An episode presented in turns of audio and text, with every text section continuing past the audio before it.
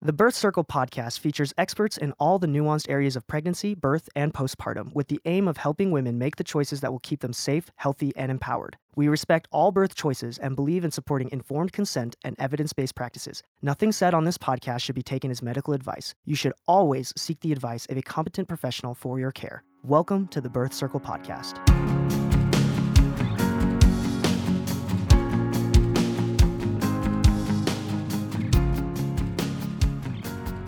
This is Sarah with Birth Circle, and today I have Ashley Jensen. And Ashley is a certified certified nurse midwife that works at the University of Utah.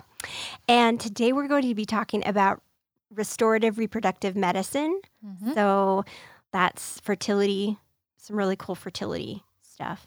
So yeah, fertility, women's health, um, restorative reproductive medicine is kind of like the umbrella term for the group of physicians and healthcare providers that you know, work in the field that I do. So, you know, we do a lot of infertility work at the university. We, it's probably like 70% of what we do. Um, but we do a lot of other like women's health, gynecological management. And the big thing with that is like we don't use birth control, which is really unique in, in our approach. Wow. Okay. Yeah. So I'm going to dive right in and ask you a ton of questions. I mean, we, so I just got pregnant with my babies. I did have a one miscarriage at the very beginning, but I just got pregnant. I never even thought about the hormones surrounding fertility. Mm-hmm. I guess I just took it for granted. Mm-hmm. But um, they say try for a year and then seek fertility treatment. So mm-hmm. start stars out. What is what is like the basis? What do you what do you think is the biggest cause for infertility? Um. So I mean, I probably like what we see most often, probably for causes of infertility at the university, um, would be women aren't actually ovulating or aren't, aren't ovulating well. Women can, can you have, have, your period and still ov- yeah, and not ovulate? Yeah, absolutely. You can have regular cycles every 30 days, every 28 days, whatever, and you have something going on in your ovary, some sort of ovulatory event that is triggering the necessary hormones to keep things regular, but not actually be having a really mature egg, a healthy egg. Um, with good hormones, good post-ovulatory hormones, and all those things happening properly every month. Um, so we see that a lot where you know uh, the egg matures in what's called what's called a follicle, and that's what we actually see on mm-hmm. ultrasound as a follicle.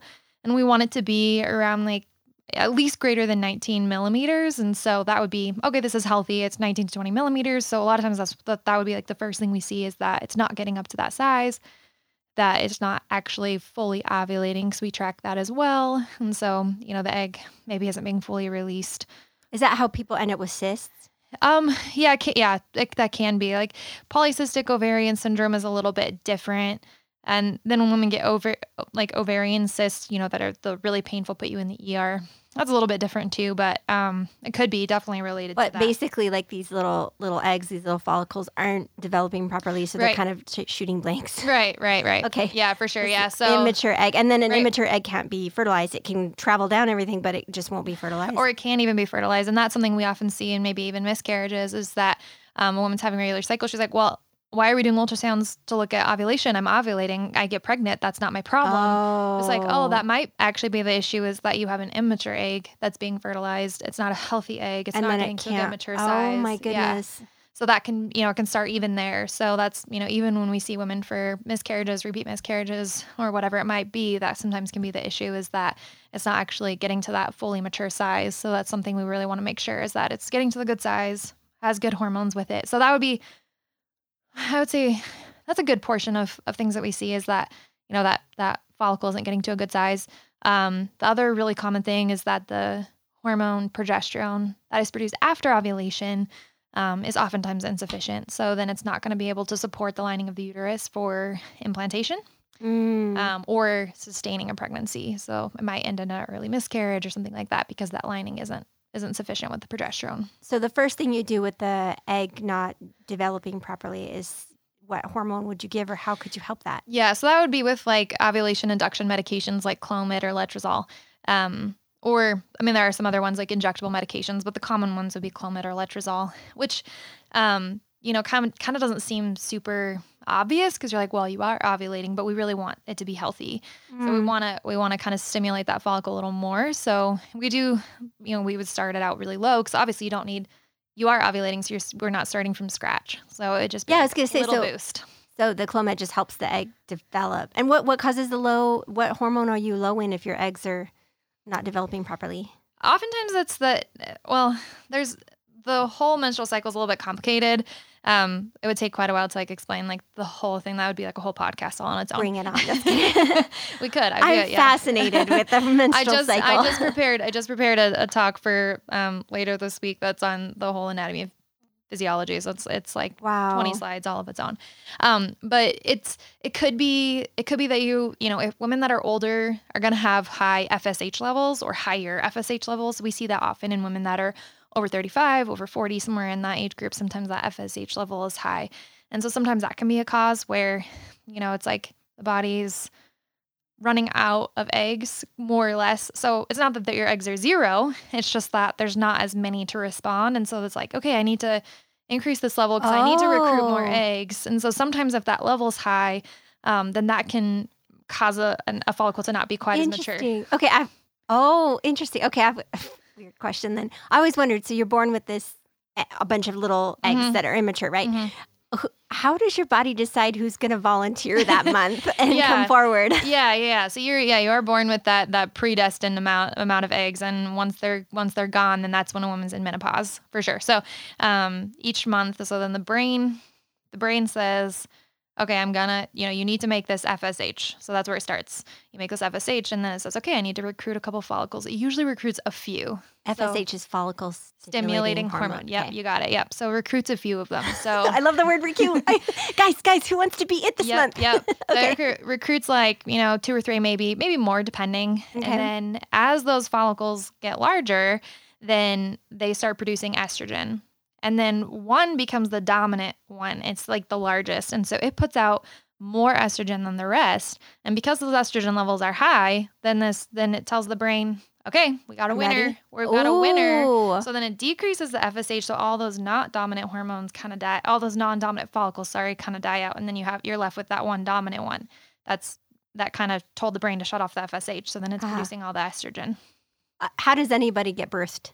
We're, we're just at the follicle part. How does anybody survive pregnancy? Right, right. Yeah, yeah. How do, I mean, how does anybody ever get? Yeah, no, born. it is. Yeah, it is so complicated the the whole menstrual cycle, and so few women understand it, and it's really kind of a shame because it's amazing. Yeah. what happens like every thirty days, or you know, however long a menstrual cycle is, and we kind of just take it for granted that this is all happening, and we assume it's all happening correctly, and maybe it's not. And and what do you think about um this kind of off topic a little bit, but what do you think about the hormones and when people say, "Oh, she's so PMSy"? Is it normal to be a PMSy or is something going wrong if That you're feeling like your hormones question. are driving your That's a great brain? question. So one of the things that we say a lot in in my work is that while things may be common, that does not mean that they're normal. Yeah. in terms of this is all right, this is okay. So PMS is one of those things. While there, it is normal for women to maybe experience some symptoms one or two days prior to their period starting.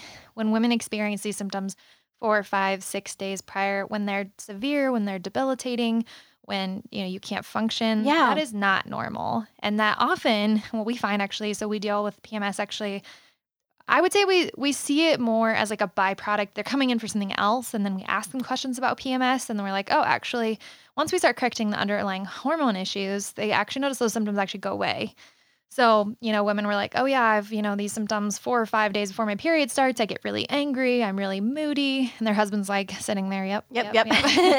I get really hungry. What's the hunger? yeah. Like insatiable. yeah. Or like hunger. craving carbs or craving. Does I just uh, driveway? I'll eat. I know that's pica when you're pregnant, but I like seriously two days before my, my period comes, I get so hungry. Hmm. What what is that? I just did read something about this. This is not really necessarily what I do, but I was reading how like your body needs carbs to do hormones, like to process hormones. So it was like, oh, it's actually a good thing with your craving. So I don't know. oh, like- interesting. So I'm not your I body? I always figured it was something hormonal that my body needed something. Yeah, but no, what we see actually is that when when women have severe PMS, that's like the you know really hard to function with life. It's very obvious. Everyone in your family sees it, uh, or people that are close to you notice it. That we see that it, it can often be related to low progesterone or and or low estrogen in that post ovulatory phase. So that you know those low hormones could be because you're not ovulating well, or it could just be that um, they're not being supported properly, which we haven't really kind of got into that yet. But um, in the post ovulatory phase, that you know those hormones are need to be made. So if everything's running well, you're it's normal to feel changes throughout the month, but not that like break your brain. Right, right, right, right. Yep. So that would not be normal. While it might be common, and women say, "Oh, it's Mhm. PMS." Yep, you just have PMS. It's not. No. It's not normal, and often it is a sign of those underlying underlying low hormone issues. Yeah. Wow. Okay. So once the egg then is or the follicle is ready, then it releases into the fallopian tube. Well, it actually just gets released kind of out into space. How does it do that? and then the fallopian tube like sucks it, in. How does it ever get lost in your like I- abdominal I cavity? always think that too. oh my gosh, I just don't understand it's like miraculous. It's seriously that anybody is able to conceive That's what I'm saying. carry pregnancy. It is a miracle. It truly is a miracle. Yeah. There's so much that has to go on like every month. yeah. And it does it every month. Yeah, it does. Yeah. Or it should. Most, in most women. those those um 10 to 12% of women struggling with infertility are sitting there and be like, not me. It's not working right in me. So And I heard that um, you have to you have to basically have sex the day before you ovulate because the little swimmers have to be up in there, or yeah. does that? So yes and no. Well, actually, so the another question is how do ovulation kits work? Like, how do you know when you're actually ovulating, and how do you Yep. time intercourse? So when that follicle gets that large size and it's like has a burst of estrogen, right? That's what we were talking about earlier, and it says, "All right, I am the one. I am the one mature one. I have this, I have this huge burst of estrogen." That tells the brain we're ready. So then the brain says, "Okay, we need luteinizing hormone now, which is also called LH." So that's what those ovulation predictor kits, ovulation test strips, that's what they're testing for. This LH oh, hormone. Oh, okay. So then the brain says, okay, we're ready. Here's the LH. So you have this really rapid surge in this LH that's produced for just a very short time. And then that tells the follicle to release the egg. So you have all these hormones that are necessary. So the estrogen rises and then the LH. So how long is the LH high? So the LH usually, Mm, it depends. So typically, usually only for about a day. So usually you check your LH in the morning. That's usually the best time to check for, and you know, pregnancy test or LH test strips. So you check in the morning. If it's positive, that means you're going to ovulate in the next 12 to 24 hours. Okay. So if the It's LH is positive, window. you haven't ovulated yet. Right. You haven't ovulated. Oh, so you do have time to catch You it. You do have time. Okay. Yes. You do have time with the LH. So then that's when you ovulate. Now, what we do a lot with um, restorative reproductive medicine, specifically what we do at the university, um, we use what's called natural procreative technologies or NAPRO. And as a basis of that, we have patients monitor their cervical mucus, which studies have shown can be a really good surrogate marker for ovulation. So we sometimes have patients do LH test strips, but what's really more important is are they having cervical mucus? Because cervical mucus is essential for sperm survival, travel, all of those things. So if you have an LH surge, but you have no mucus that day, that's actually less important than maybe two days before that you had a really good mucus. Sperm can live up to five days if there's good cervical mucus. Interesting. So you have this like five to six day window, possibly if you have good cervical mucus. But actually, what we see a lot with infertility is that the cervical mucus is actually usually pretty limited. I would say that's pretty common for infertility. And what causes that? So sometimes it's not good hormones. Sometimes it's just a part of their infertility. Sometimes we never really quite figure out like, okay, why is the cervical mucus not, you know, not great? They're ovulating, but their cervical So can mucus you, like, abysmal. Augment that? Can Yeah, you yeah, yeah. like Yeah, we have some supplements. So vitamin B6 can be used, but it's like high doses of vitamin B6. So that can be helpful. Mucinex, actually, surprisingly. Wait, wait, wait, wait, what? I know people are like, wait, I thought Mucinex like stopped mucus. I know that's It actually thins mucus. So it's like thinning out the mucus in your body. So, oh. you know, it thins out the mucus in your chest. You're allowed, you know, you're able to cough it up. So it actually thins the mucus in the rest of your body as well. Well, there you go. Yeah, there you go. um, it doesn't work for everybody, but some people, you know, has really good success.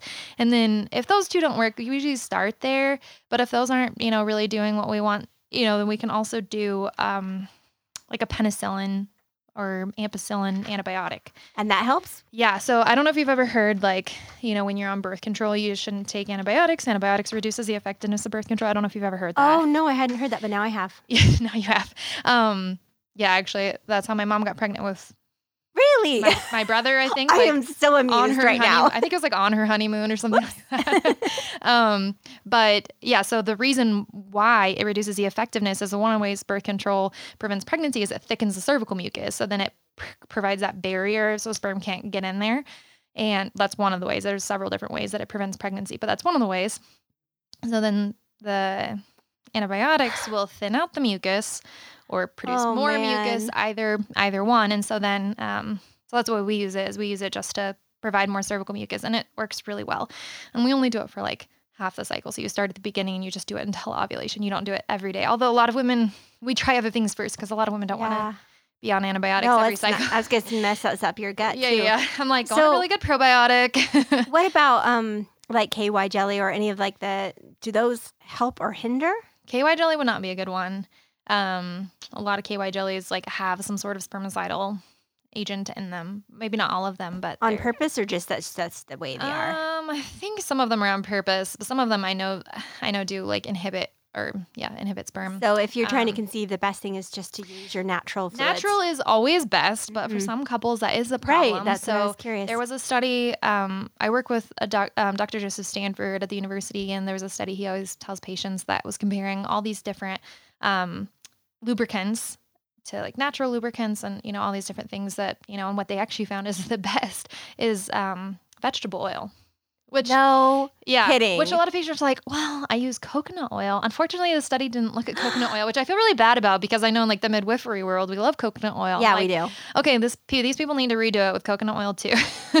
um, but pre-seed was actually pretty good because pre-seed is kind of like marketed as you know giving nutrients to the sperm and you know, Huh. helping the sperm out, feeding the sperm or something like that. I'm not really sure if it does that. I'm just thinking of potting soil. This is, all these words are making me feel like pre-seed, yeah.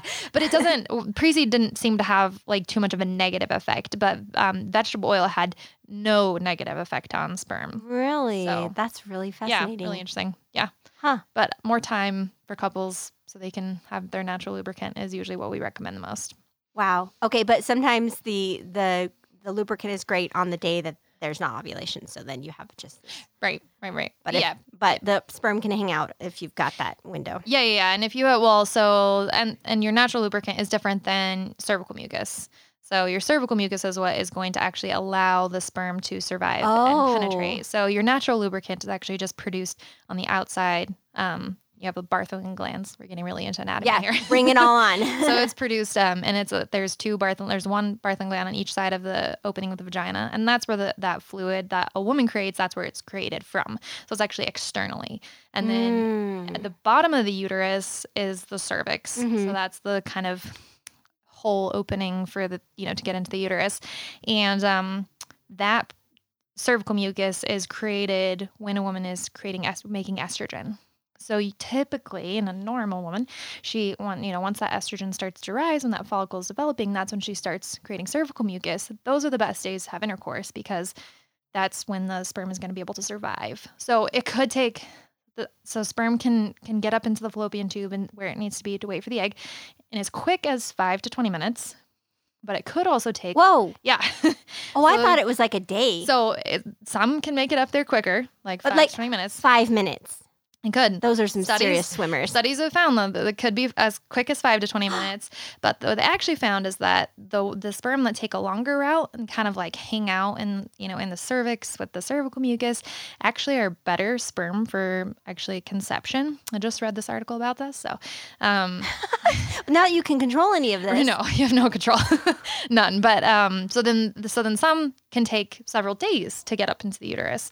So that's why I mean you can as long as you're having cervical mucus, then those are good days for intercourse for conception purposes. If in the presence of good cervical mucus, those sperm can live up to five days. So And the cervical mucus is produced at the cervix, or is it coming from the Yeah. uterus? It's yeah, coming well, so so you have the you have the uterus. Um, trying to figure out what it'd be shaped like. a pear, an upside Kind of, yeah, pear? yeah. Kind of like a yeah upside down pear. That's a good, yeah. And then the the cervix is a part of the uterus, so you know, kind of have this like tunneling down, and so actually, when you look at the cervix, you know, through the vagina, it kind of looks like a donut hole, Mm-hmm. or like like a donut because it's got like the hole in the middle of it, so it Uh-huh. just looks like this donut. Like a really happy bagel. Yeah, there you go. Although it's a lot smaller, so it's you know that big. Um, Bagel bites. bagel bites. Yeah, bagel bite. That's a good size. you're good. You're good for visualizing for your um podcast listeners. I just have kids, so bagel bites are a serious thing. yeah, bagel bites. Yeah, um, yeah. So yeah, roughly about the size. Um, and then in inside the cervix, so that you got this the the hole which we call the cervical os. Inside there, you've got you know maybe an inch or two, two inches ish, uh, that you have what called the cervical crypts. And that's kind of like the, the cervical canal opening up into the uterus. And then those cervical crypts are actually what are producing the cervical mucus. So they're produced inside the cervix. And then when it's created, it comes out of the cervix, and then women can observe it at the you know external vulva, so that when they Yeah. wipe with toilet tissue or something like that. So you don't have to, you know, if you're wanting to monitor your cervical mucus, you don't have to do internal examinations or anything like No. that. You can just wipe with toilet tissue and be able to observe it. Interesting. I thought I knew everything, but apparently I know very little. Yeah, there's a, what women's health is very broad. very, very broad. yeah. So, how is your approach up to fertility more natural than what other people do? I guess paint us two pictures. What's the most Okay. unnatural Sure. fertility treatment Sure, sure. versus natural? So it's that's a it's a little bit of a broad question. So I would say if you want to say the most unnatural route would probably be IVF Mhm. because you're not having intercourse to have a baby for Right. one, um, but also you're taking you know you have hundreds of injections over a cycle. And what are they doing with those injections? I really don't know a lot about IVF. So Oh, that's okay. not my specialty. Because with IVF, they can kind of force your period and your ovulation anytime they want, right? They yeah, they can. Yeah, actually, I just had a patient come to me, um, and she had done IVF, and she's I had asked if she'd ever done birth control. She's like, oh well, yeah, right before I start any IVF cycle, I'm on birth control, which just kind of I don't really quite get. Yeah, they told my sister to do that too. To, I really uh, don't. birth I- control to help with fertility, and she's like, IVF is "Pray tell." not yeah IVF is not my not my world, so I don't really know much about Uh-huh. it. But um, IVF is also just very you know one of the things that we see in the NAPRO world and the restorative reproductive world is that you know when a woman when a couple is having infertility, they you know it's infertility first of all is not a diagnosis; it's a symptom of something else going on. But Mhm. that's not really how it's viewed in our our modern world, right? Mm. So it's an underlying issue, typically a chronic issue that's been going on for some time. It's something that you know they didn't know about because they weren't trying to get pregnant, so they didn't know like how many years this has been going on. If it's endometriosis, PCOS, whatever the issue is, they didn't know it's been going on, but it has been. It's usually a chronic issue, and so but then they're trying to get pregnant. Usually by the time they you know go see a fertility specialist, it's been a year, so they're like, Mhm. I wanted to get pregnant a year ago, so they're very much like, please get me pregnant now. now.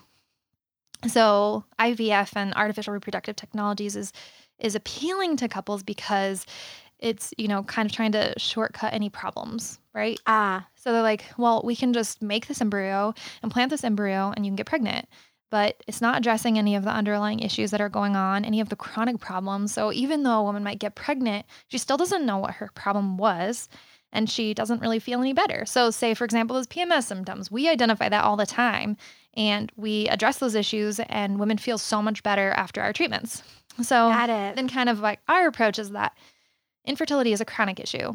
Like I was saying, it's probably something that's been going on for a long time. We identify those underlying issues and we try to treat those underlying issues.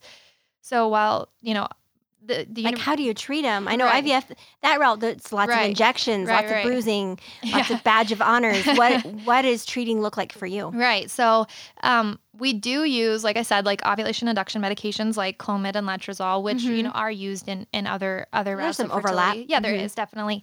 But when we are using hormones, we're using um, human identical hormones, so hormones that are exactly like what your body makes. So we never use birth control for anything, for any condition whatsoever, because Mhm. those are not real hormones; they're artificial hormones. Um, and then we also, you know, when we are doing ovulation induction medications, we are um, we're trying to simulate a normal cycle. So a lot of times when you do like intrauterine insemination, it's like super ovulation. So they want like four or five mature follicles or mature eggs, more more or less, before they you know try that IUI cycle. Uh, and that, and that's what intrauterine. So Intrauterine kind of- insemination. So that's where they like take the sperm and then just like push it up into the uterus, like bypassing all of that. So again, it's not through natural intercourse. So they're just using like a syringe and squirting the semen into the uterus. Okay, I th- I've heard it as turkey baster method. Turkey, but yeah, yeah, okay, yeah, okay, yeah, got that it. too, yeah.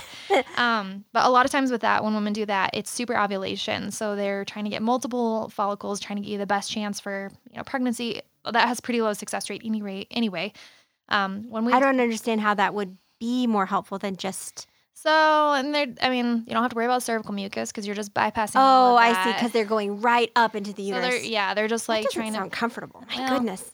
It's not like too bad, but it just it's also like it's not natural. and- yeah. Okay. um you're you know you're you're you're having multiple follicles mature and again you're really not addressing the why yeah. So then when we do it you know when we're helping women when we have to use ovulation induction medications we try to get one mature follicle sometimes you, you know two is okay But the other thing, you know, is that we don't want multiples. We don't want to have twins, triplets, because those are higher risk pregnancies. Yeah. So we really just want one because we want one pregnancy, Mhm. one baby. So sometimes you really can't get just one. Like you try, you're like, okay, well, we got this dose, we got three, and this dose, we got none. And you're like, okay, well, it's try to, okay, now we got two. That's all we can get. That's, you know, we can't get any less than that without it not working. So sometimes two is Yeah. okay. And and there is kind of that argument that women with infertility have a lower rate of conception already, right? Because they're infertile. So the chance of multiples is probably less anyways. So it's okay to have, you know, multiple follicles. But um, I really, you know, really beyond two is just not great. So Yeah. you know, we, we really don't go beyond two. And you have a risk of, you know, hyperstimulating your ovaries, which is a whole other like sickness that, you know, can be really serious and be hospitalized. So, you know, we don't Really? we don't do that. Yeah. So Wow. We've never seen that in our office. I just asked Dr. Stanford because he's been there for years. I'm like, have you ever seen this? He's like, I had one really, really, really mild case, and the patient, you know, felt really uncomfortable, but she was fine. She wasn't didn't have to be hospitalized. But I think that I read somewhere that like can Can your body just overstimulate its own ovaries? um well Not like early menopause. No, I mean polycystic ovarian syndrome is kind of that way in a way because it's got a li- although that's a little bit different issue. But there's no risk of ovarian hyperstimulation without medication. Ovarian Oh, hyperstimulation Okay. comes from medicated I was just wondering if that's another disease that I've never no, no, heard no, of. no, that's only with medicated cycles. Yeah. okay. So when you're inducing ovulation using these medications. So, um, but yeah, so we, you know, try to just use, you know, try to just have one or two follicles and then they have natural intercourse. So it's timed with their cycles. We know when they're ovulating, we, you know, where they're monitoring their cervical mucus so they know what's going on. And so then they just have natural intercourse. So it's not bypassing any of the natural and are these like pills that you're giving them? that yeah, like Clomid or Letrozole would be pills. pills. Um, we can give, you know, there are some like injectable medications, but they're used less often. Um, sometimes, you know, and this is common in the artificial reproductive technology world as well, is you can trigger ovulation. So sometimes that LH surge doesn't happen in a woman. So the estrogen gets high enough, but then it just never triggers the LH. So then that egg is never released. And So you Mm. can trigger ovulation with um, hormones. So we can't give LH because they've never been able to make it, but you can give HCG, which is the pregnancy hormone, uh, but it's super, super like some, it's like one amino acid different than LH. So you can So get it almost tricks your body. it into does. It tricks, yeah, it tricks your body into that. So Ah, you can do that, and then that will cause the the egg to be mature or the to egg to be released. Interesting. Yeah. My goodness. this is so fascinating. Like brain dump. yeah, no, no, it's it's fascinating. Yeah. So what is um what is the success rate then with these? Oh, oh, actually, I was going to ask you before I add that. What about like nutrition or any supplements? Are there any like over the counter supplements that you just recommend? Um, I mean, obviously prenatal vitamin for every for every reproductive woman. Um, All the time, even when they're not pregnant? any woman in reproductive age should be taking prenatal vitamin Mm. because the chance of pregnancy is Yeah. possible. And so if there's pregnancy, we want to make sure they have folic acid. So if you want to just take a folic acid, that's great too. But you might as well get all the other vitamins. Yeah. like, is there any any amazing food or um any? So know- we deal with diet a lot. So when we see a patient for the first time at the university, we have them do a seven day diet record. The both both couple, uh, the male and the female, so both both couples, and then we review it with them, and we kind of say, all right, what you know, what can we work on here? Because nutrition is so much a part of fertility. We know, I mean, studies have shown that um, men that have more sugar in their diet have lower sperm counts. Really? Yeah. So that can affect things a lot. Um, in in women, women who eat less fruits and vegetables have lower chances of pregnancy.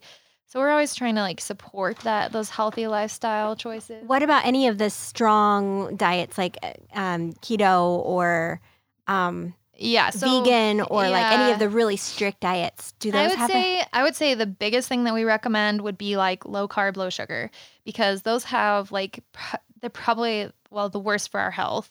Yeah. Carbs and sugar. We don't usually say like zero carbs. Like keto is like basically zero. Well, because I heard that keto can mess with your reproductive hormones. Yeah, and we don't. I don't usually recommend keto.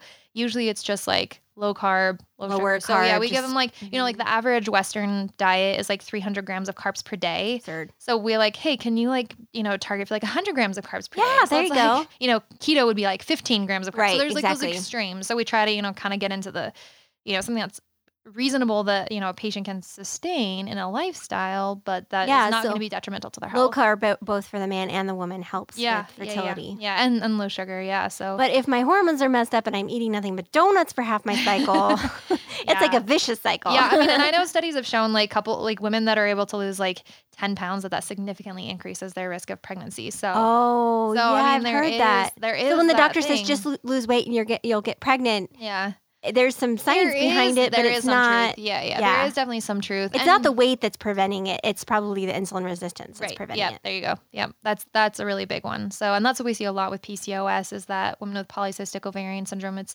you know it's called polycystic ovarian syndrome. Um, so you would think that the most important thing is like, oh, you have all these cysts on your ovary, but it's actually like the least important part of the syndrome. And some women don't even have the cysts on their ovaries, but they have other characteristics that okay, this is definitely Mm. PCOS. And they've actually just taken. So it used to be back when it was first discovered that was like, oh, this is women have all these cysts in their ovaries, so this is the most important thing. But that's kind of not not really like part of the diagnostic criteria anymore. So it doesn't even you know, it used to be that you had to look an ultrasound, see all the cysts. Okay, now that's part of the di- diagnostic criteria. And then if you didn't have it, you don't have PCOS, but that's not part of it anymore. So what we see is it's more a metabolic condition where it affects, you know, your whole metabolism. And so that is a big factor, the insulin resistance. And so women's, eh, you know, their insulin levels are really elevated. Their body is, you know, putting on all this insulin, but it's not doing anything, right? Yeah. So, you know, we try to address that a lot. And and so women with PCOS, like especially them like need need a low carb, low sugar diet. That's super important to helping kind of restore function. And so when they are able to get their insulin levels lowered, a lot of those women will be able to start having regular cycles, ovulate, you know, and and you know, if they have abnormal hair growth, high testosterone, those things can be Yeah. fixed along with it. So Interesting.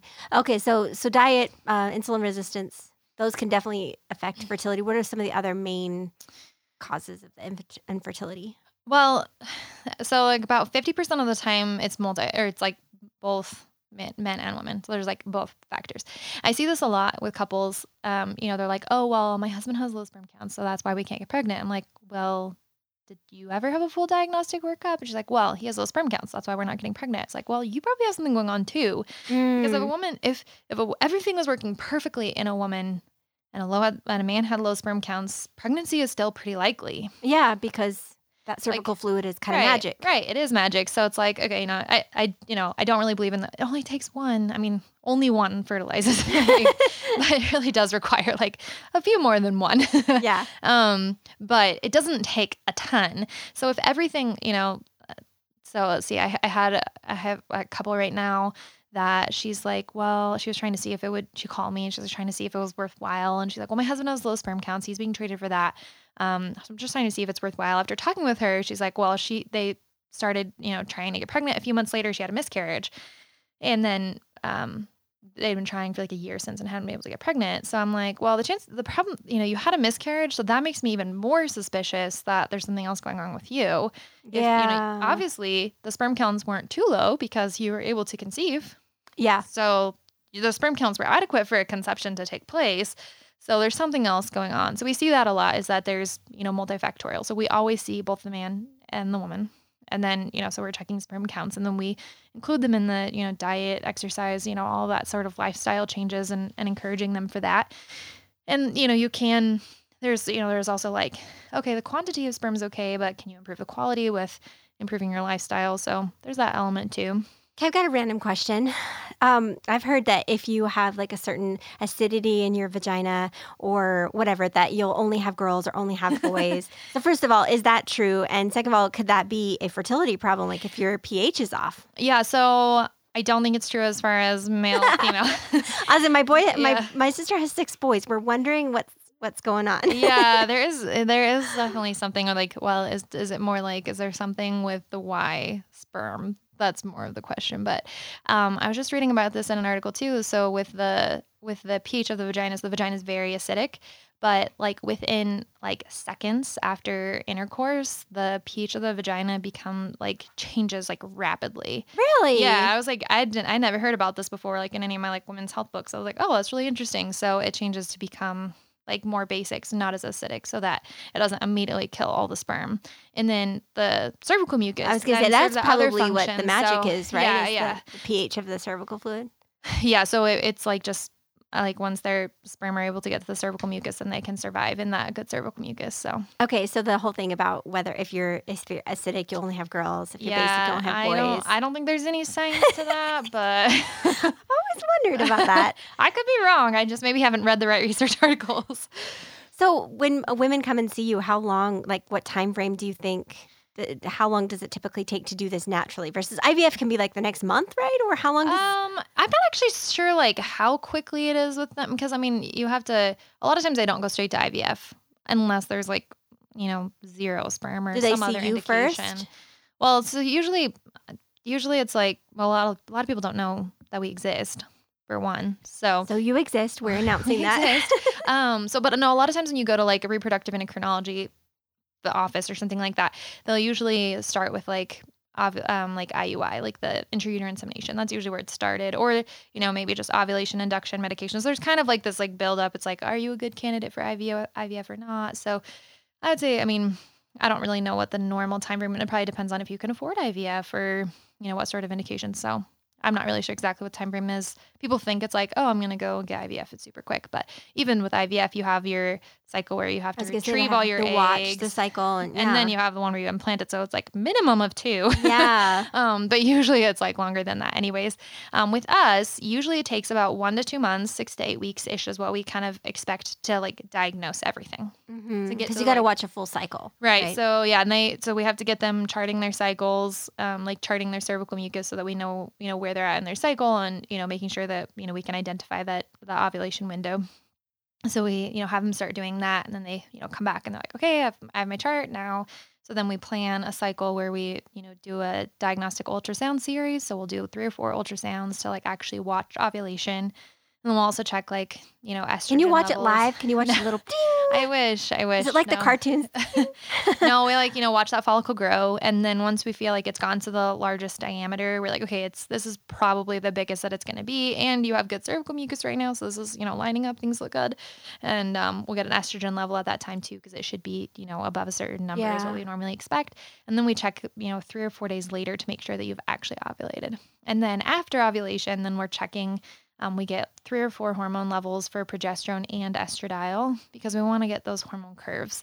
Because you do have estrogen after ovulation, progesterone is the dominant hormone, but you have estrogen as well. And so we get the full curve. A lot of times, like, you know, if, if a woman has ever done any sort of infertility evaluation at their OBGYN office, they're like, oh, we're going to get the day 21 progesterone and see if you ovulated. Um, that's roughly trying to get seven days after ovulation. But that's only if a woman has like super regular cycles. She ovulates on day 14, which that's a whole nother story, is not always a thing. I was gonna say I don't know how I would tell when I ovulate. Well, yeah, so that's why I like, well, day 21, we'll just go there because that's like the average. So because we know, you know, with the cervical mucus, when things are happening, then we can check. We know, you know, okay, when we know seven days after your cervical mucus ovulation day. So we kind of have a marker where we know. Um, but we check actually in the in the diagnostic cycle, we do like three, six, and nine days. So we get that like curve because Mhm. sometimes, so sometimes there's there's a couple different like things that we see. One, both hormones are just low Mm. or one or the other can be low or they get like for me so we haven't gotten into that but this is how i got into all this because my husband and i struggled with infertility for two years and my issue was that my progesterone level got high enough so if i had done a day 21 progesterone if that happened to be right in my cycle that level would have been fine but then it just drops off super rapidly so it's Oh, then you would slough off anything. right so it's still not supporting that lining of the uterus properly. Um, so that's something we see as like a late uh, luteal phase defect is what that's called. And so, you know, that's we can address and support that as well.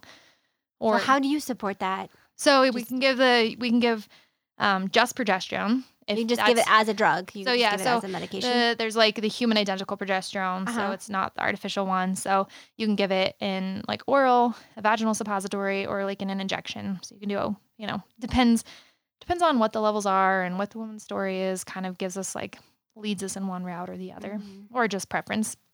So if just progesterone's low, you can do that.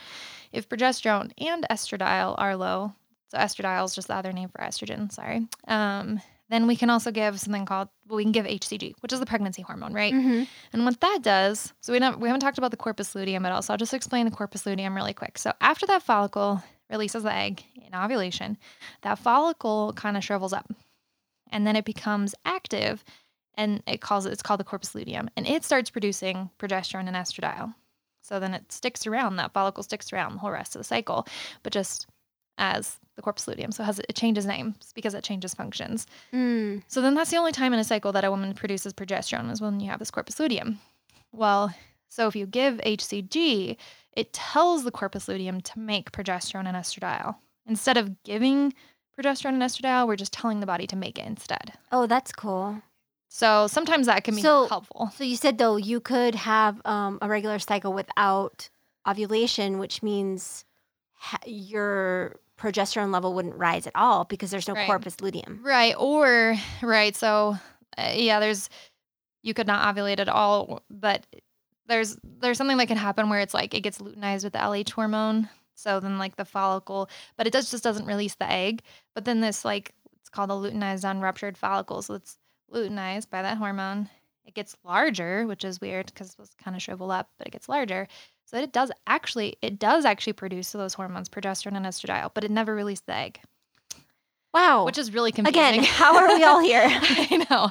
So, Wow. yeah, which I had never, I had like read about, and then I just like two of our patients recently like had this. I was like, wow, this is crazy. So I was kind of surprised by it. Yeah. Huh. So, so that's kind of like the unique one. But yes, it's true. If you're not ovulating, if you have an immature follicle, or if like you know you're like I said, we want to get up to like 20, so maybe it only gets up to like 12 or 13. Like maybe we want your progesterone levels after ovulation, like that seven days after ovulation, we want it to be somewhere above 15. hmm I talked with one doctor and he was like, he was talking to a patient. He was like, oh, well, if it's above five, it's fine. You ovulated.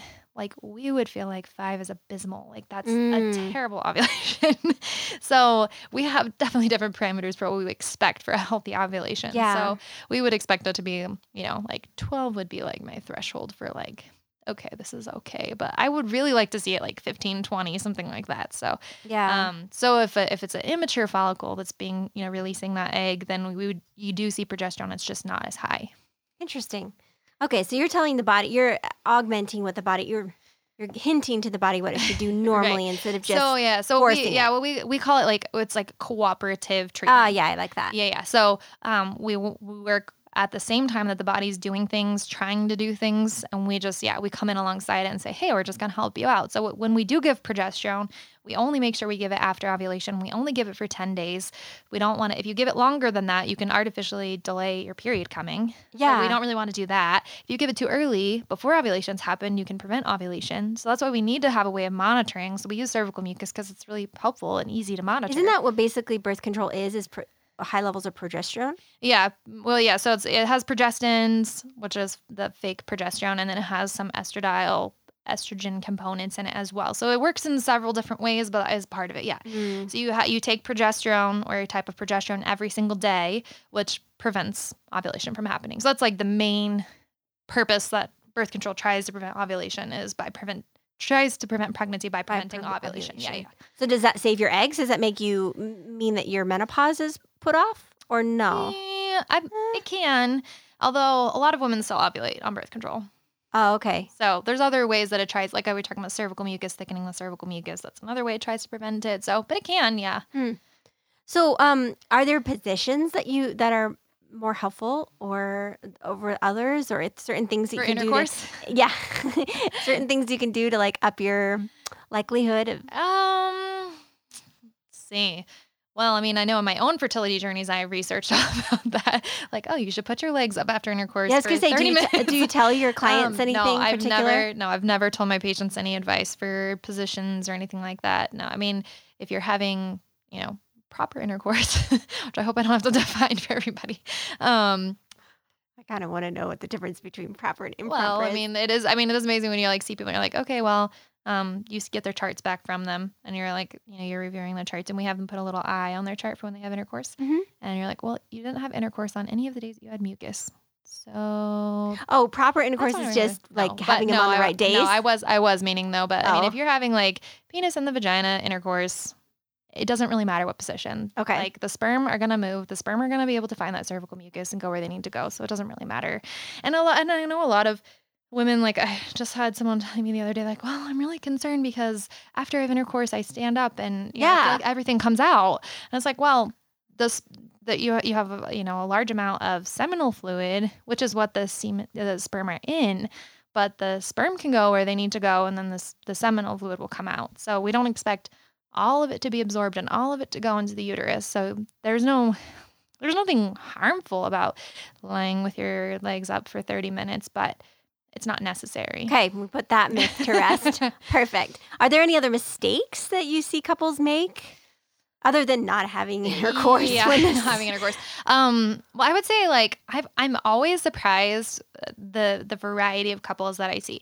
You have the couple that comes in like, okay, well, we're we tried for like one month, and I just feel like things aren't right, and I just want to get everything checked and everything like that. I'm like, I'm I'm fine with that. Whatever. If you want to pay Mhm. for that, that's totally fine. You know, I'll do whatever you want me to do. And you have these other couples that are like, well, we've been trying for like six years. I'm like, Oh, Okay, like, do you track your cycles with an app? Nope. Have you ever done LH test strips? Nope. Have you ever checked basal body temperature? Nope. Like, never done anything. And I'm like, well, I didn't know what basal Okay. body temperature was until recently. So, well, and then, and that's like not really that helpful when you're trying to conceive because when the progesterone rises, that causes the um, temperature to rise, which that happens after ovulation. So, for trying to conceive purposes, it lets you know you've ovulated, but it doesn't give you any advanced warning. But some couples like that to kind of know. well, but it kind of oh, gets your cycle. I was tracking it because I was trying to figure out why the heck I felt like a crazy person two weeks before, or two days before my period. I was Mm. wondering, like, so I started, I started tracking the basal temperature, but I didn't, I couldn't tell any difference. No, where Mm-mm. you just like doing it with like an oral thermometer. Mm-hmm. That one's like kind of hard, but Yeah, I was like, it's supposed to be so. I don't know. And it's yeah, that's hard. I know there's like there's like um I just had a patient come in that she has like a ring which like checks your Oh, temperature, is interesting. And there's like bracelets. There's like things you wear on your like um bicep when you sleep. Those are like a lot better because they give kind of like your nighttime resting, Mhm. and you don't really have to do the like tedious. But you can also, I know a lot of women use it for birth control because Yes. they can watch their cycles. If they know exactly when they ovulate every month, then they can just avoid those days. Right, right, and then then they have that confidence. Like I know I've ovulated for sure. I know my fertile window's passed. Like I don't. So worry about pregnancy. ovulation, like 24 hours after ovulation, basically your fertility window is passed. Yeah. Because the egg is no Yep. good. Yep. Yep. Because that egg, yeah, only lives for about 24 hours. But Exactly. before then, you can have up to five days. five or six, yeah. Ah, Yeah. Yeah. that surprised me that you can base. So if you if you ovulate early, you can basically get pregnant like within a few days of your last period. Or like during while you're still bleeding. I've heard- Really? yeah, I've heard that several times with couples like, I don't even know how I got pregnant because I was still on my period. When, that I know that's the only time we had intercourse was when I was still bleeding. So if you have if you have sex while you're on your period, it's not a guarantee. It's not. It's Yeah. not. Nope. So the safest time is actually right before your period. Yep. Yep. Yep. After it, yep, after that ovulation window. Yep. That week before your Yep. period. Yep. Interesting. Unless you're a late ovulator, no, because your body will still. You can ovulate anytime in your Is that a problem though? if if you ovulate late and then your body sloughs off because it doesn't know you're pregnant yet? So what can happen is that you can have a really short post-ovulatory phase, and we actually do see this like pretty often in our infertility women. Is that Mhm. so that corpus luteum is not producing the progesterone that it, the progesterone and estradiol that it should be, and so it's never really building up a proper lining. So a normal post-ovulatory phase, like average, is 14. So that would be like national worldwide average, but Mhm. um, a range of like nine to 17 is normal. So yeah, nine days seems really short nine though. days if does. if like- it takes like up to ten days to implant, right? Uh, I think like yeah, I think I've heard like six, six to nine, like is kind of possible. So, but I mean, Yeah, if you implant on day nine and then that's how long your phase is, then does your body just start a period and everybody? no, No, because your corpus luteum is your working. corpus luteum is working. So if your corpus luteum is working, then then and if your progesterone, if your curves are normal, then Oh my things. gosh. are... so, but I mean, a woman could have as long as a Oh. 17 day post ovulatory phase, and that's normal too. Huh. So there's this really wide range, but you know, we see women with post ovulatory phase like seven, eight days, and that's definitely short. That's too short. Yeah. So, and that is, you know, So if you're tracking, if you're tracking things with the basal temperature, then you can kind of get a picture of what's Yeah, happening. Yep, yep. Actually, we just had a patient come in um, to see us because this she was so she had just started trying, but she was tracking with her basal body temperature. She's like, after my rise, I only have like five days. I'm like, yeah, that's definitely Ooh, that's not short. good. Yeah. So um, we checked, and you know, she did. She wasn't. Her hormones were definitely low. trying to remember what all was, but yeah, her hormones were definitely low. So you can um you can augment and help and guide your body back into track. Oh yeah, for sure. Very cool. Yeah, yeah. So cooperative. That's what we use. A Cooperate. Yeah, Cooperative. cooperate your body with your Yeah, body, yeah. right? Um, so we talked about this a little bit before, but what um what about the people that tell you that you should be on birth control to help with cancer, to prevent cancer. Yeah, so those women with PCOS. Yeah. Yeah, so the biggest problem with PCOS is that women will just not have a period. They'll just go months and months and months and months without, maybe even years. I definitely we've had patients who are like, yeah, I haven't had a period in like two years, three years, something like that. And that doesn't bother them. Um, I think they think like they're kind of worried about like, but also like you're not having a period, so most people don't really like periods. So I don't. Well, I when I was first starting, man, my periods weren't regular until I was 24. Like I would go up to nine months without a period as a kid. Yeah, And then- like when you first start having periods, like in the first couple years, that can be normal, but it should regulate after like Oh, yeah, your teenage years. But then, like, but then from uh, childbearing years, it was like was, 28 like, days on the dot. yeah, it was yeah. just it took until 24 to kind of coast, figure itself out. I guess I don't know. Yeah, I'm sure it was hormonally wrong too. It could be, yeah, it could Yeah. be. So women with PCOS though, they go a super long time without having period. Um, so what happens is they have all this estrogen. So it's like they never ovulate, so they're never producing that progesterone and not having the. And when your progesterone levels Mm. drop, then that what signals the lining of the uterus to shed. So that never happens. So they just have all this estrogen, and the estrogen is just building up this lining, building up this lining, building, Oh. building, building.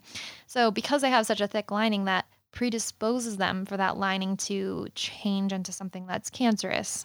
So Oh, so, So they're saying if you have birth control and you can slough it off, then that helps that reduces your risk of Do you agree with that? I, you need you definitely need to have a period. You need to have some sort of bleeding on a regular basis so that you don't increase your risk for uterine cancer. Absolutely. But you could do it But ways. you don't have to use you don't have to use birth control. control. Right, right. Hey, um, so we haven't talked at all about endometriosis. What the heck is that? um Can of worms opening up as we Right, have right. like three minutes left. yeah, yeah, yeah. yeah. So endometriosis occurs in about 12% of women worldwide. It's actually a pretty large percentage, and a lot of women are undiagnosed with it. Um, really, that sad. many? Yeah. So Whew. a lot of women, I was definitely one of them. I had endometriosis and I just had super painful periods all the time. I told all my OBGYNs, like, oh, you just need to go on birth control. What is endometriosis? So it's where that uterine lining. but what causes it? I've heard it's actually a Oh. fungus. I, that's what I heard from somebody. not somebody. fungus. No, it's not a fungus. So it's where that uterine lining that is on the inside of your uterus grows other places. So it can grow on your uterus, on your bladder, on your That's ovaries, not supposed to on happen. your on your bowels. I had some on my appendix. They removed my appendix. So it can oh grow like my gosh! can grow up on your diaphragm, your lungs. What what causes anywhere. it to just go crazy? So the cause is like debated. So they used to think like, oh, so a woman when they have when she has her period, the bleeding, the menstruation should go out of out through the the cervix and vagina, right? right. Well, sometimes it goes like it's called retrograde, where it goes up through the fallopian tubes. So like, oh, so this this endometrial tissue is going into the pelvis, and so then it grows. So, but why would it only grow in twelve percent of women and not the other seventy eight? So then they're like, oh, well, Uh-huh. it's that combined with maybe like an immune factor. So that's kind of one theory out there. So it's like retrograde menstruation combined with, you know, some autoimmune sort of thing. Retrograde. That sounds like Retrograde. it's such a word. Yeah. Wow. Backwards men- menstruation. Yeah. So actually the the one they've done been doing some new research now where they've actually found they've like looked at um you know babies that have been miscarried or aborted or something like that in, in early gestation and what they've actually even found find is that the new theory is that there's actually um, a malformation of the reproductive tract during like when uh, that reproductive tract is being made because they're actually finding the endometrial tissue in you know where it shouldn't be at 18 weeks of gestation Really? yeah. So then the new theory is like, well, So you're born with it. yeah, any amount of endometriosis you have, you were born with. It can get worse because just like your your uterine lining grows and sheds each month, it does that elsewhere in your body as Mhm. well, which is why it's so painful because it's bleeding and sloughing off and on your Inside, inside your body. you, but it doesn't have anywhere to get out, and it can cause inflammation. It can cause scar tissue, Oh, adhesions. That's what it so- is. yeah. It's actually you're having a period inside your abdomen. Yeah, basically. Mm. Yeah. No wonder that hurts. Yeah. So it can cause a lot of wreak a lot of havoc. I am learning so much. and My that could mind be like a whole nother yeah. Oh my goodness. Yeah, endometriosis. I mean, I've just heard so many women suffer with Yeah. it, and there's just I'm like, come on, it can't be that 2020 and we don't have answers It is actually it's really it it is. is still like there's still a lot of theories going out there and it's if you read any textbook you're still going to get the retrograde menstruation theory Hmm. but it's you know the so I I had a surgeon in Massachusetts who did my surgery and he was you know he kind of in his own mind was like this doesn't make sense to me. He had this girl come in who hadn't even had her first period yet, so And she, oh yes, be so she's not even menstruation, right? Yeah. And he's had all the symptoms like cyclical pain. He's like, this is so weird. You haven't even had a period yet, but you're having this pain that is so characteristic of endometriosis. He's like, i'm gonna do surgery, and all of his you know people that he worked with was like, you're crazy. And he did surgery and he found endometriosis. So he's Ah. like, in his mind, he's like, okay, well, it can't be retrograde menstruation then because you've never had retrograde menstruation Then why would it start so early? Oh my goodness. because your body's still like it starts to like get things going before you actually have your first period. So Oh, you still got are having those hormones, that tissue growing, things like that. So Interesting. Yeah. Wow. Okay, so really quick, I just wanted to ask you about hormones and postpartum depression, mm, yeah, if you feel like. yeah. So Well, first of all, can you get postpartum depression after a miscarriage? Mm, good question. Uh, probably. Because it's hormone, it's the same type of hormonal. So I mean, so typically, typically in like a full term pregnancy, a woman's progesterone levels are getting up into like hundred, pretty high. Like they can't. I mean, there's a very wide range. oh, because your pressure progesterone stays high your entire pregnancy. It just keeps rising. Just keeps going up, up, Oh. up, up, up, up, up. and is it the and crash? then you deliver that placenta, and then the progesterone just go bloop, down to like zero, nothing. Some women are fine with that. They don't get postpartum depression. They're okay. Some women do not respond well to that. Some of them are kind of like if they Oh. had depression before, they're more maybe more likely to. Some women, it you know doesn't matter what they had before; they just get depression afterwards. So we treat that with just giving progesterone, supplementing, and like the kind of intermedium. Tell their bodies like, okay, I'm okay now. kind of I'm weaning okay, off a drug because I mean, exactly, if you that's exactly crash, what it is. Yeah, Yeah, that's you're exactly. weaning. Yeah, yeah. So we can give Oh. just like a little bit of progesterone for a little while, and then kind of keep things. Um, and it helps. pro- it helps really well. progesterone addict. Yeah, yeah. Um, I, yeah, I haven't specifically heard it was a miscarriage, but um, I mean, I wouldn't. Typically, with a miscarriage, your hormones never really kind of They never get really go high. anywhere that they should should be. I know after I had I had a blighted ovum, so really early they caught it, twelve weeks, and I was a mess. And I was like, Mhm. "This is so stupid." Because in my head I was okay, but my body just wouldn't Yeah. stop crying, and I was like, "This is this is really inconvenient. I have Yeah. things to do." yeah, well, I mean that's so hard anyways because you have a loss of of Yeah. a you know a potential baby that you had dreams about and hopes about. So there's the whole grieving process that goes along with that too. So And tell me, well, just a blighted ovum. I didn't even know what that was until like ten years after it happened. yeah, actually, I was I was just like looking up stuff about blighted ov- ovums today, um, because I was like, you know, I'm not really sure Most if I people like don't really even- understand. yeah, this. most people don't even know what they are. Yeah, so it um is a it's like you see a gestational sac but no embryo. So it's a little bit unsure like okay, when did this embryo stop developing? But whatever it is, we don't see it now. So whenever it may have started, you know, you obviously had some sort of embryo because, you know, you had conception, you had positive HCG, you know, pregnancy test, but it stopped developing. So you still kind of are left with that gestational sac, but that embryo just stopped developing. So the pregnancy didn't, your body didn't get the memo that the embryo had died, and it just Right. kept making that Right, sac, and right, right, right. you basically have a, a rogue placenta. yeah. Yeah. Yeah. I, I guess so. Yeah. Or they're just like the body hasn't quite recognized yet, and eventually does. And most women are, are able to pass the rest of the rest of the products of conception without you know doing any sort of management. But um my text i was looking up in my textbook and i was saying that um it can be due to chromosomal defects that result from poor quality sperm or egg. Mm. um, so again, that could be somewhere like just a poor ovulation, or it could be the sperm, you know, sperm things. But um, you know, and I'm not saying that we can prevent all miscarriages and what we do because that's not possible. But no, because once a miscarriage is started, you really can't stop it, right? no, but I mean, I'm not saying like, I mean, I'm not saying okay if you come and see me and you do my, you know, treatment and you, you know, we have a good ovulation. I'm not saying miscarriage is not going to happen, um, but we're hoping that it's less likely. Does that make sense? Yeah. So when women are looking for um, somebody like you uh, for therapy treatment, what are they looking for? Um, so typically, it's typically the biggest population of people that we see are are patients that you know infertility wise don't want to do IVF, don't want to do IUI. Well, I mean, what when they want, they don't want to do IVF. IVF. How? What do they? What questions do they ask to make sure they're talking to your your your, oh, your well, double? if, yeah, okay, okay, yeah, yeah. Um, so um, there's not a ton of us. So if you want to find someone that specializes in what I specialize in, um, NAPRO technology, there is a map. NAPRO Yeah. NAPRO, N A P R O technology. There is a map online that lists like where the NAPRO physicians are located. So, and we're located all over the world. So it's not just in the US. We're in a bunch in Mexico, Poland, Ireland, um, Japan. There's lots. So they might all have a little bit their own twist on things, but more or less, this is Yeah. the, this is what you would expect. Cool. Yeah. So if they want to find you specifically, if they're local, where do they find?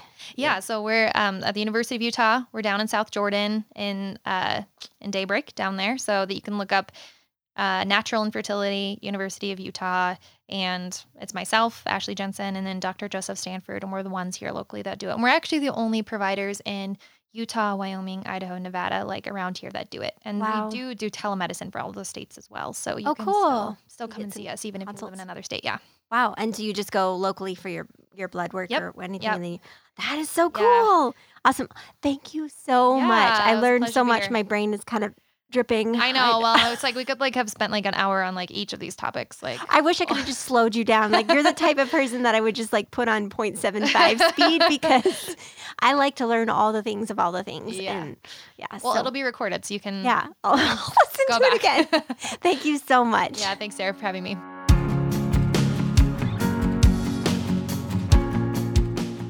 Please visit us at birthcircle.com, join our Facebook groups, or find us on Instagram and Pinterest. We hope you'll use our resources to support your birthing experience.